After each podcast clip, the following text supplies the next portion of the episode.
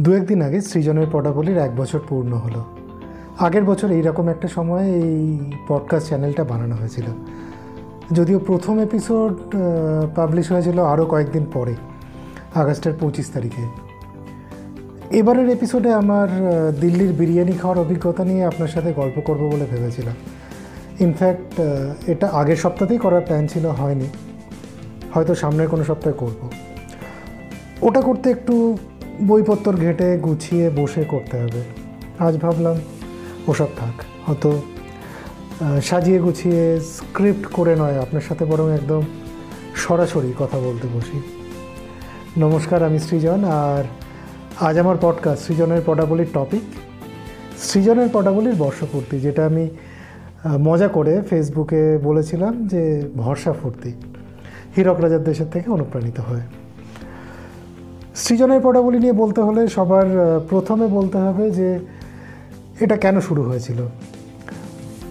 তখন আমি পুরুলিয়ায় এবার ডিজিটাল সেফটি পডকাস্ট চলছে এবং যারা শুনছেন তারা অ্যাপ্রিসিয়েটও করছেন। কিন্তু আড়াই তিন মাসের মাথায় এসে মনে হলো যে ডিজিটাল সেফটি আর খুব বেশি টানা যাবে না বা টানতে হলে চর্বিত চর্বণ হয়ে যাবে। এদিকে আমার পডকাস্ট করতে ভালো লাগছে। তার ওপর পুরুলিয়া, বাঁকুড়া মানে আমার সেই সময়ের কাজের জায়গায় এমন অনেক কিছু আছে, অনেক কিছু নিজে দেখছি, যেগুলো নিয়ে আমি জানতাম না বা জানার পরে আফসোস করেছি যে কেন আগে জানিনি। তো পদাবলী নামটা শুনেই বোঝা যাচ্ছে যে পদাবলীর একটা প্রভাব তো আছেই। ছাতনা মানে বাঁকুড়া শহরের কাছে এই জায়গাটায় যখন গেছি তো চণ্ডীদাসের গল্প জেনেছি। বাংলা ভাষার ইতিহাস যখন পড়েছি, তখন নামটা পড়েছিলাম। কিন্তু তার বেশি কিছু জানিনি বা বইতে কিছু ছিল কি না আজ আমার মনে নেই, থাকলেও ভুলে গেছি। ওনার একটা সংগ্রহশালা আছে বা ছিল বলা যায়, সেটার দুর্দশা দেখে মনে হয়েছিল যে এই সবগুলো বলার দরকার। সেই এপিসোডটা অবশ্য এখনও করে ওঠা হয়নি।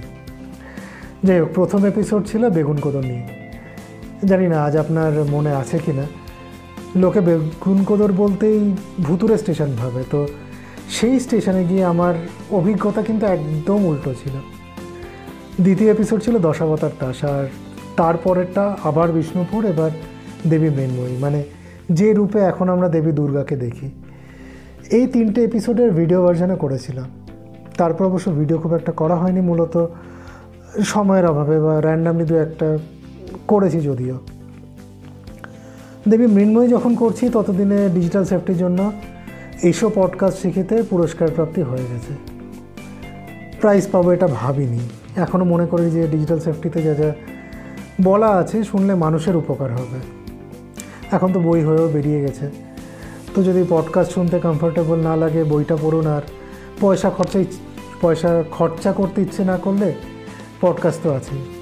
যাই হোক গত এক বছরে সৃজনের পটাবলি হয়ে উঠেছে আমার জন্য স্ট্রেস বাস্টার মানে একটা নিজের স্পেস, নিজের দুনিয়া, বাইরের ঝক্কি ঝামেলা থেকে নিজেরকে রিলিফ দেওয়ার একটা জায়গা।